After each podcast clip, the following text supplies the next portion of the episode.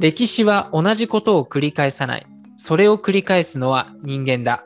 始まりました。大人の近代史。よろしくお願いします。はい、よろしくお願いします。いい言葉ですね。そうそうそうそう。これなんか、フランス哲学者のボルテールっていう人の言葉らしいんだよね。ああ、ボルテールね。あ、知ってるんだ。まあ、有名だよね。そうそうそうそう。ね、なんかまあ、なんだろうな、これ人間の皮肉を込めて言ってんのかな。あの、人間はまあ同じ過ちをしてるっていうようなことが言いたいのかなっていう。ああ、まあ、そうだろうね。難しいね、ちょっと。まあ、いろんな、だから、その、どう思ってそれを言ったのかは、多分その時の時代背景とかさ、まあ、本人がどう見てたかっていうところもあるから、難しいところだよ。ああ、まあそうだね。まあ、ちょっと皮肉っぽいなっていう、ちょっと印象あるけど。そうそうそう。まあ、なので今日はどんな歴史を聞かせていただけるのか楽しみです。あ今日ね、ちょっとその言葉を聞いて、うん、あ、ああってちょっと思うような内容になる。本当に？なんかよかった。えっとね、うん。ちなみに今日のテーマは、第五福竜丸事件をやりたいと思います。わかんないな。なんだ、でも戦争っぽいな。え、あのね、ちょっとね、ここはまず、あの、一つ言っとかなきゃいけないところになるんだけど、うん。我々は、あの、大人の近代史というテーマでやってるじゃん。うん。え、この事件まず近代史なの？って多分ツッコミ絶対入るのよ。自分はもう時代わかんないけどね。あのね、まず、1954年にあったことなんだけど、ここすごい際どいラインでしょそうそうそうそうあ。あれ際どくねみたいなさ、ツッコミ入りそうだから先にさ、ちょっと俺がピシャッとやっておきたいんだけど、うん。あの、俺もさ、近代史ってじゃあ何なのっていうのをさ、ちょっと考えたときにさ、うん。まずさ、日本で一般的に言われてる近代史が、まあ、俺らもどっかのところで言ったかもしんないけど、明治維新から第二次世界大戦終戦までが日本で言われてる一般的な近代史の範囲らしいんだよ。ああ。で、たださ、うちら幕末とかも普通に扱ってんじゃん。まあでもなんか歴史書によってはもう幕末からその近代の流れが始まってるっていうのはよくそうそうそうそう。結局さ、その近代っていう意味を調べていくと、結局近代の中に現代も入ってたりすんのよ。あの、これちょっと調べてもらえばすぐ出てくんだけど。ああまあね。まあうちらはまああんまりそこにとらわれずにね、そうそう。まあここからここって区切るっていうとちょっとね逆になんか面白くなくなっちゃうから。そう。だからどちらかというと流れを大事にしたいなっていうところもありの、うん、あの、そんな、そんなさ、なんか定義づけてさ、さっき小太郎言ってくれたけどさ、うちらね、コンセプトがそこまでさ、ガッチガチのをやりたいわけじゃないから、どちらかというと。そうだ、ね、まあそこはちょっとね、あやふやにしといてくださいっていうのをちょっと念頭に、念頭にとか、ちょっと冒頭で説明させていただいたっていう次第ですね。そうなんだ。じゃあ、うん、よろしくお願いします。はい、じゃあ、よろしくお願いしますということで、第五福竜丸事件って多分これ教科書にも載ってるレベルの事件だから、もう名前聞いたらピンってきてる人もいると思うんだけれども、うん。まず簡単な概要だけ説明しちゃうと、これ、日本のマグロ漁船がビキニ干渉っていうところで、まあマグロ漁船だからマグロ釣りに行ってたわけよ。うん。で、当時、アメリカはそのビキニ干渉っていうところで核実験を行ってたの。あビキニ干渉っていうところがあるんだ。まあ、地名だね。今、マーシャル諸島っていう、マーシャル諸島共和国っていう国になってるんだけど、ああ、そうなんだ。まあ、当時、そのビキニ干渉っていうところでアメリカは核実験をこう行ってたの、定期的に。うんうん。で、あの、一応さ、もう核実験を行ってるわけだからさ、ここの範囲危ないよっていうことは言ってたんだけれども、はいはい。まずちょっと想定外にあの爆発が強くなりすぎちゃって、この第五福竜丸っていうのは被爆しちゃうのよ。ああ、そうなんだ。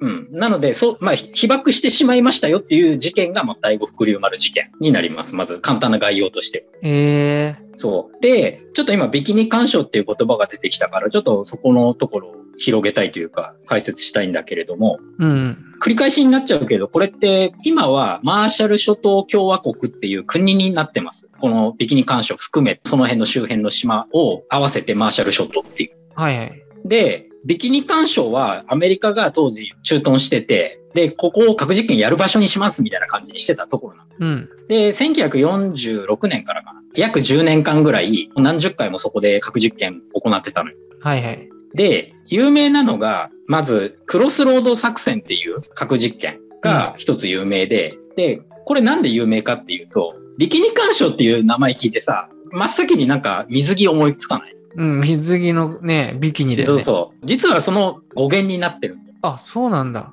そう。ビキニってさ、隠すところがさ、極端に少なくなるじゃん。うんうん。なんか、それをね、ちょっと皮肉ってじゃないんだけれども、ビキニ干渉って、もう、アメリカのさ、このクロスロードは原爆なんだけど、原爆とかの実験で、ボコボコになっちゃってるわけよ。あそうなんだ。そう。だから、まあ、それをちょっと皮肉ってというか、まあ、そういうところもあって、ビキニっていう水着の名前になってる。へえ。まあ、そんな感じでちょっと有名な、そんなところでも有名な島では、島っていうか干渉でもあるんだけれども。はいはい。で、このクロスロード大作戦でなんでゆあの有名かっていうと、まあさっきのビキニもそうなんだけど、もう一つ、日本ではあの結構有名なものというか、が破壊されてて、うん。第二次世界大戦で日本が持ってた戦艦、長門っていう戦艦があるの。長門。長門、長いに門って書いて長門。うん。で、これはその造船当時は世界一位ぐらいの大きさだったって言われてるぐらい、結構すごい、まあ、軍艦とか戦艦マニアだったらみんな知ってる名前？長門っつったら。へえ。それが実は標的にされたんだよ。爆弾の。いや、そうなの？そう。二次大戦で生き残ってたのよ、長門って。はいはい。まあ要はさ、戦争に投入されるっていうよりは、どっちかっていうと本土防衛の方に使われてたっていう感じで、うん。だから沈められなかったわけ。はい。終戦でも、終戦まで。でも、アメリカが、そんなもう日本戦争しないんだからいらないっしょで、もらってっちゃうわけ。えー、そうなんだ。そう。で、もらってって、あ、ちょうどいいや、これ標的にしようっつんで、原爆の標的にされて沈んじゃう。っていうところで、まあ、このクロスロード作戦っていうのは、そういう意味でもちょっと有名な作戦です。うーん。で、今のクロスロード作戦っていうのは原爆の実験になったんだけれども、はい。で、この第五福竜丸事件っていうのは、また違う作戦で、キャッスル作戦っていう作戦の、あ、で起きちゃった事件なんだけれども、キャッスル作戦。お城？うん。まあ、名前自体にはそんなに、あの、あんまり今ここ、深く掘り下げるつもりもないんだけど、そのキャッスル作戦っていうのは、あの、水爆の実験なのよ。はい。だから、ビキニ干渉では原爆の実験も行ってたし、水爆の実験も行ってた。うん。まあ、要は核兵器全般の実験を行ってたわけ。はい。で、そのキャッスル作戦の水爆実験で被爆しちゃったのが第五福竜丸っていう流れになるっていう感じだね。えー、そうなんだ。うん。で、当時水爆っていうのはさ、まだ原爆の上だから水爆ってあの威力も何もかも。あ、上なんだ。そうそう。全然もう何百倍とか、ほんとそういう単位ででかいはず。威力も。あ、そうなんだ。うん。なんか日本なんて水爆3つぐらいで全部沈んじゃうぐらいのなんか威力らしいんだけど。えー、そうなんだ。まあ範囲的な話で、本当にそんぐらいでもう範囲って広いんだよ、水爆。うん。で、たださ、当時さ、できたばっかりのさ、こう、技術というか、まあ、兵器だからさ、アメリカ側もさ、これぐらいっていうのがちゃんと分かってなかったわけよ。うん。そう。だからさ、ちょっと冒頭でも軽く触れたけど、想定外の爆発を起こしちゃったわけ。はいはい。だから、ここからここまでは、まあ、爆発あるからちょっと危険ですよ。で、ただ、これより外に行けば、まあ、安全ですよっていうのを、まあ、先に公表してたわけ、アメリカは。はい。ただ、あ、で、もちろんこの第五福竜丸もそれ知ってたから、あの、それの外側にいたわけよ。うん。ただ、想定外の範囲に被爆っていうか、まあ、放射線が撒き散らされちゃったわけえなんだよね。で、あの、まあ、実際ちなみになんだけど、この第五福竜丸って爆発に巻き込まれたわけじゃないんだよ。あー。くまでも。あーはいはい。当たり前だけど爆発に巻き込まれたらさ、多分もうないじゃん、船。ないね。沈むよね。うんそうそう。あくまでも爆発じゃないの。この人たちは被爆しただけなんだよ、簡単にあ、言っちゃうと。被爆なんだ。そう。で、どうやって被爆したかっていうと、この事件を契機に死の灰っていう単語がすごい有名になるのよ。えー、なんか死の灰って聞いたことない？死の灰。うん。うーん。よ よくわかんない。なんか福島なんかのさ、あの、原発事故でもちょっと使われてたりしたけど、うん。まあ簡単に言うとあれだよね。放射性効果物っていう呼ばれるもの。え爆発するじゃん。核爆弾がさ、爆発するじゃん。で、そうすると放射能をこう撒き散らすんだけど、ー、はい。放射能も物質であるから、なんていうの？わーって撒き散った後に降りてくるわけ。えで、そのまあ降りてくるものが、いわゆる放射性効果物って呼ばれてて、死の灰って言われてるんだよね。ー、うーん。で、第五福竜丸はこの死の灰を浴びちゃったわけ。あ、そうな。上から降ってきて、みたいな。あ、そうそうそうそう。うーん。で、爆発があってさ、あれ？なんかこれやばいんじゃね？みたいな感じの雰囲気があったらしいの。やっぱその乗ってた人たちって。うん。で、案の定さ、なんか、あ、で逃げるのよ、とりあえず。うん。爆発あるじゃん。え、なんかこれやばくね？逃げようも帰ろうぜみたいな感じになって逃げるんだけど、まあやっぱりね、その放射性効果物が降りてくるスピードの方が速くって、うん逃げきれなかったのよ。へえ。まあ、あとはその、マグロ漁船だからさ、やっぱりちょっと目先の利益に釣られちゃったっていうのもあるんだけど、なんつうの、ハエ縄って言ってさ、こう、網をさ、こう、下ろしてたわけ。はい。海の中に。で、それを引き上げて帰ろうとしたからさ、引き上げるのにちょっと手間取っちゃったんだよね、何時間。ああ、はいはい。そういうちょっとところもあって、まあ別にそれのせいでさ、被爆したわけじゃないとは思うけど、まあ結局被爆したんだよ。はい。で、だいたい2週間ぐらいで日本には帰れるわけ。うん。この人たちも真っ先にもう日本帰ろうってなったから。うんうん。で、なんで真っ先に帰ろうかってなったっていうところにもちょっと理由があって、これもしかしたらアメリカに沈められるんじゃねって思ったらしい。実際ここに乗ってた船員たちって。ああ、そうなんだ。多分これアメリカミスったっしょって。ああ、そういうことか。俺ら完全になんか食らってるよみたいな。これミスったっしょって。やべえ、なんか俺ら口封じされるんじゃないみたいな。なんかそういうのもあったらしいの。ああ、確かに怖いよね。そう。で、普通だったら、だってもう船員も結構被爆してるから、火傷したりとかいろいろ症状出てたわけよ。うんうん。だからさ、途中にさ、例えばさ、グアムだったりとか、サイパンだったりとかさ、あの、まあ、日本で言ったらさ、途中で寄れる寄れないは別として、小笠原諸島みたいなのってあるじゃん。うん。まあ、当時は日本じゃないけど。でも寄れたのに寄らなかったんだよ。ああ、そうなんだ。そう。だってそこは全部今言ったのってアメリカ領だから。あれ、本土はもう返還されてる時？あ、もちろん、あの、1954年だからさ、あの、もう独立は果たしてる日本は。うん。そう。で、まあそういう理由もあって、焼津港、あの、静岡だよね、に、あの、帰ったらしいんだよね。うん。どこにも寄らず。で、大体2週間かかったらしいんだけど、帰るのに。でも帰ってる間に、まあ放射線にさらされてるから、火傷もそうだし、頭痛とか嘔吐とか、まああとは歯茎から出血したりとかも、典型的ななんか放射線を浴びた人っていう感じの症状が出てたらしいんだよね。へえ、やけどとかもしてんだ。うん。で、この第五福竜丸には23人乗ってて、うん。で、もちろん23人全員被爆したの。へえ、そうなんだ。そう。で、22人はこれ最終的には治る。あそうなんだ。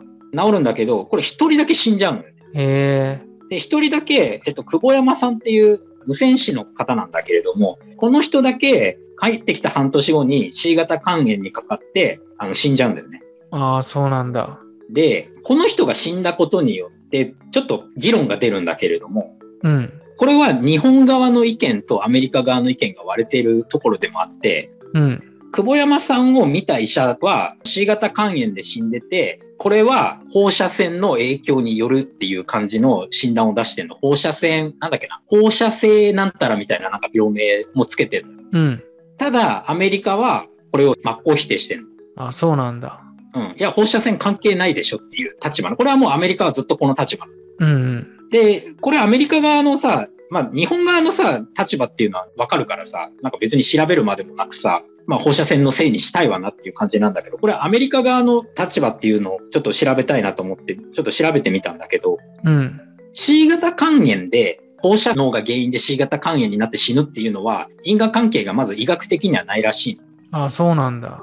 放射能を浴びたからって C 型肝炎になって死ぬっていうのは、まずイコールにならない。なんでかっていうと、まず C 型肝炎ってこれウイルス性だから。ああ、そうなんだ。うん、っていうのもあるんだよ。で、実際なんだけど、ビキニ干渉があったマーシャル諸島でも、現地民とか、そういう人たちも想定外の爆発だったから被爆してんの。ああ、そうなの。そう。ただ、この C 型肝炎とかの肝機能障害が出た人って、実は第五福竜丸に乗ってた人だけなんだよ。ええそうなんだ。そう。つまり、肝機能障害を引き起こす、あ少なくとも原水爆が肝機能障害を起こすっていう可能性はないんじゃないかっていうのがアメリカの見立て。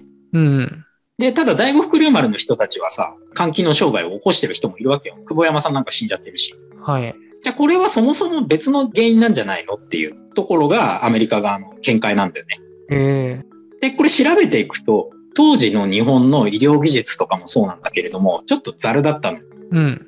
例えばさ、注射針は使い回すとかさ、あとは、これ後々さ、訴訟とかも出てるけど、日本って。輸血された血自体にもう菌が入ってて、その輸血された血液をもらった人が病気になっちゃうっていう。はいはい。まあこれ、あの、全然1990年ぐらいとかでもなんかあったようなレベルの話だからさ、なんか聞いたことあるね。そうそう。だから結構いい加減、いい加減だったっていうかもう本当ザルだったんだよね、その辺の衛生関連っていうのが日本っていうのは、まあ当時だから。はいはい。だからそういうこともあって、まあこの久保山さんって、そういう血を使ったり注射針使ったりしてるから、C 型肝炎になっちゃったんじゃないのっていうのが、もうアメリカの完全なもう意見になっちゃってるって感じだね。うん。で、確かにそれ聞くとさ、俺もなんか納得しちゃったんだよね。確かにそんな気すんな、みたいな。そっかそっか。うん。たださ、まあ、死んじゃった理由は置いといてもさ、被爆したっていうのは事実じゃん。そうだよね。うん。少なくとも23人全員被爆して、で、それに対してアメリカっていうのは保証をしたんだよ、ちゃんと。ああ、そうなんだ。うん。確かね、一人200万とかそういう額を、まあ当時の200万だから相当なんだけど、あの、払ってるはず。ああ、そうなんだ。そう、ただね、なんか、これもちょっとアメリカのプライドというかさ、なんかあったらしくって、なんつうの、お見舞い金みたいな感じじゃなくて、あ、だからごめんなさいっていう慰謝料じゃなくて、どっちかっていうと、あ、かわいそうにあげるよみたいな感じの意味合いのお金っていうことで渡したらしいああ、ちょっと濁した感じで。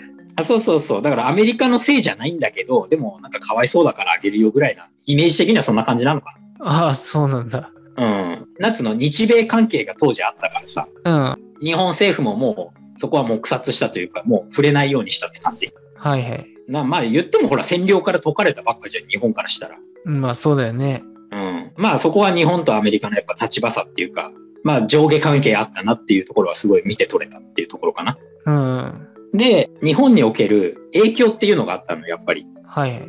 まずね、一番大きかったのが、日本における反核運動がめっちゃ盛んになったの。ああ、はいはい。これさ、今でもそうなんだけど、日本って唯一のさ、被爆国なんだよね。うん。あ被爆っていうか、核による核実験をされた国なんだよね。うん。標的にされた国。まあ、要はこれは何を言ってるかっていうと、広島と長崎の原爆の話なんだけど。うん。で、かつ、ビキニ干渉でも水爆の被害者となってる。はいはい。っていうところで、ものすごく反核運動が盛んになるんだよね。日本において。うん。で、これさ、あの、うちらの記憶の新しいところだとさ、福島の原発の事故もあったじゃん。うん。あそこでもすごいもう原発反対っていうのがすっごいさ、叫ばれたじゃん。はいはい。やっぱりね、日本人の中に、もうこれは意識的に、無意識的になのかもしれないけれども、核に対する拒絶反応っていうのが少なからず植え付けられてるんだよ。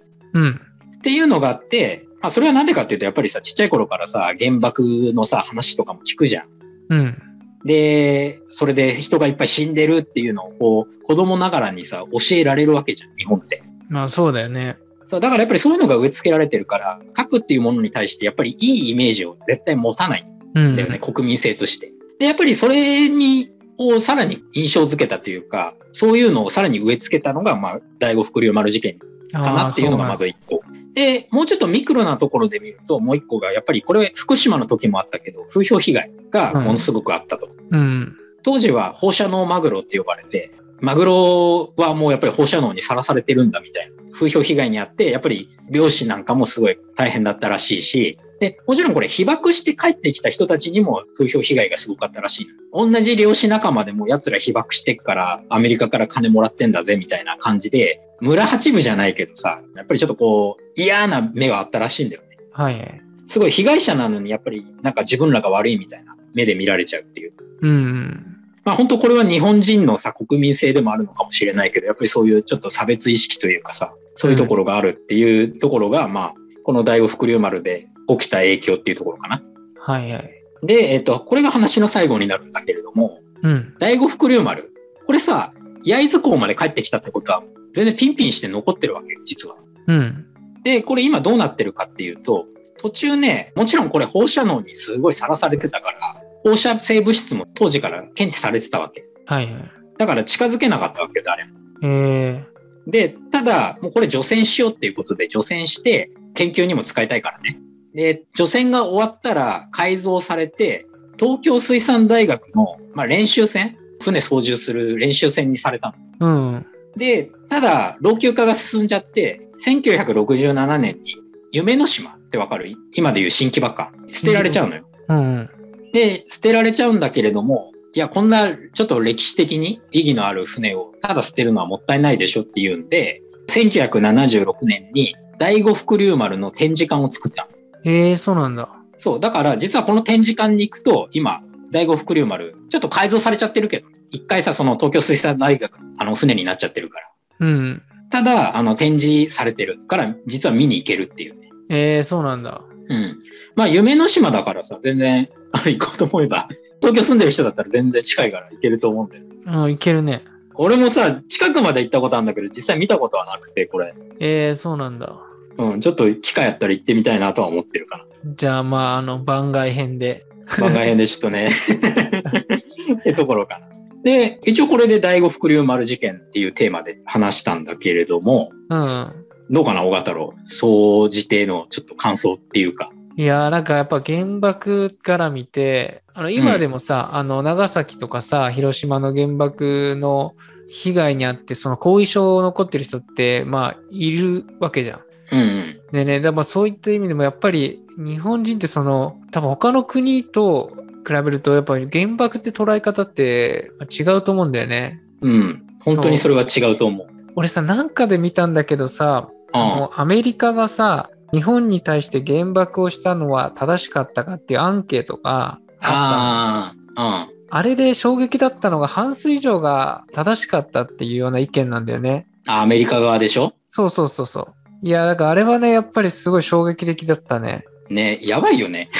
普通に考えて。そうそうそうそう。で、あと、風評被害って言ってたけど、やっぱあの福島のさ、原発事故の時もさ、あのうん風評被害あったよね。すごかったじゃん。なんか福島の野菜とかさ、水産物そうそうそうはもう。危険だみたいなさ。そう、なんか別にその根拠もないけど、とにかくなんか避けるというか、うん。なんかまあそういうのはちょっと悲しいことっていうかね。うん。まあわからないから不安だっていうのはもちろんあるけどね。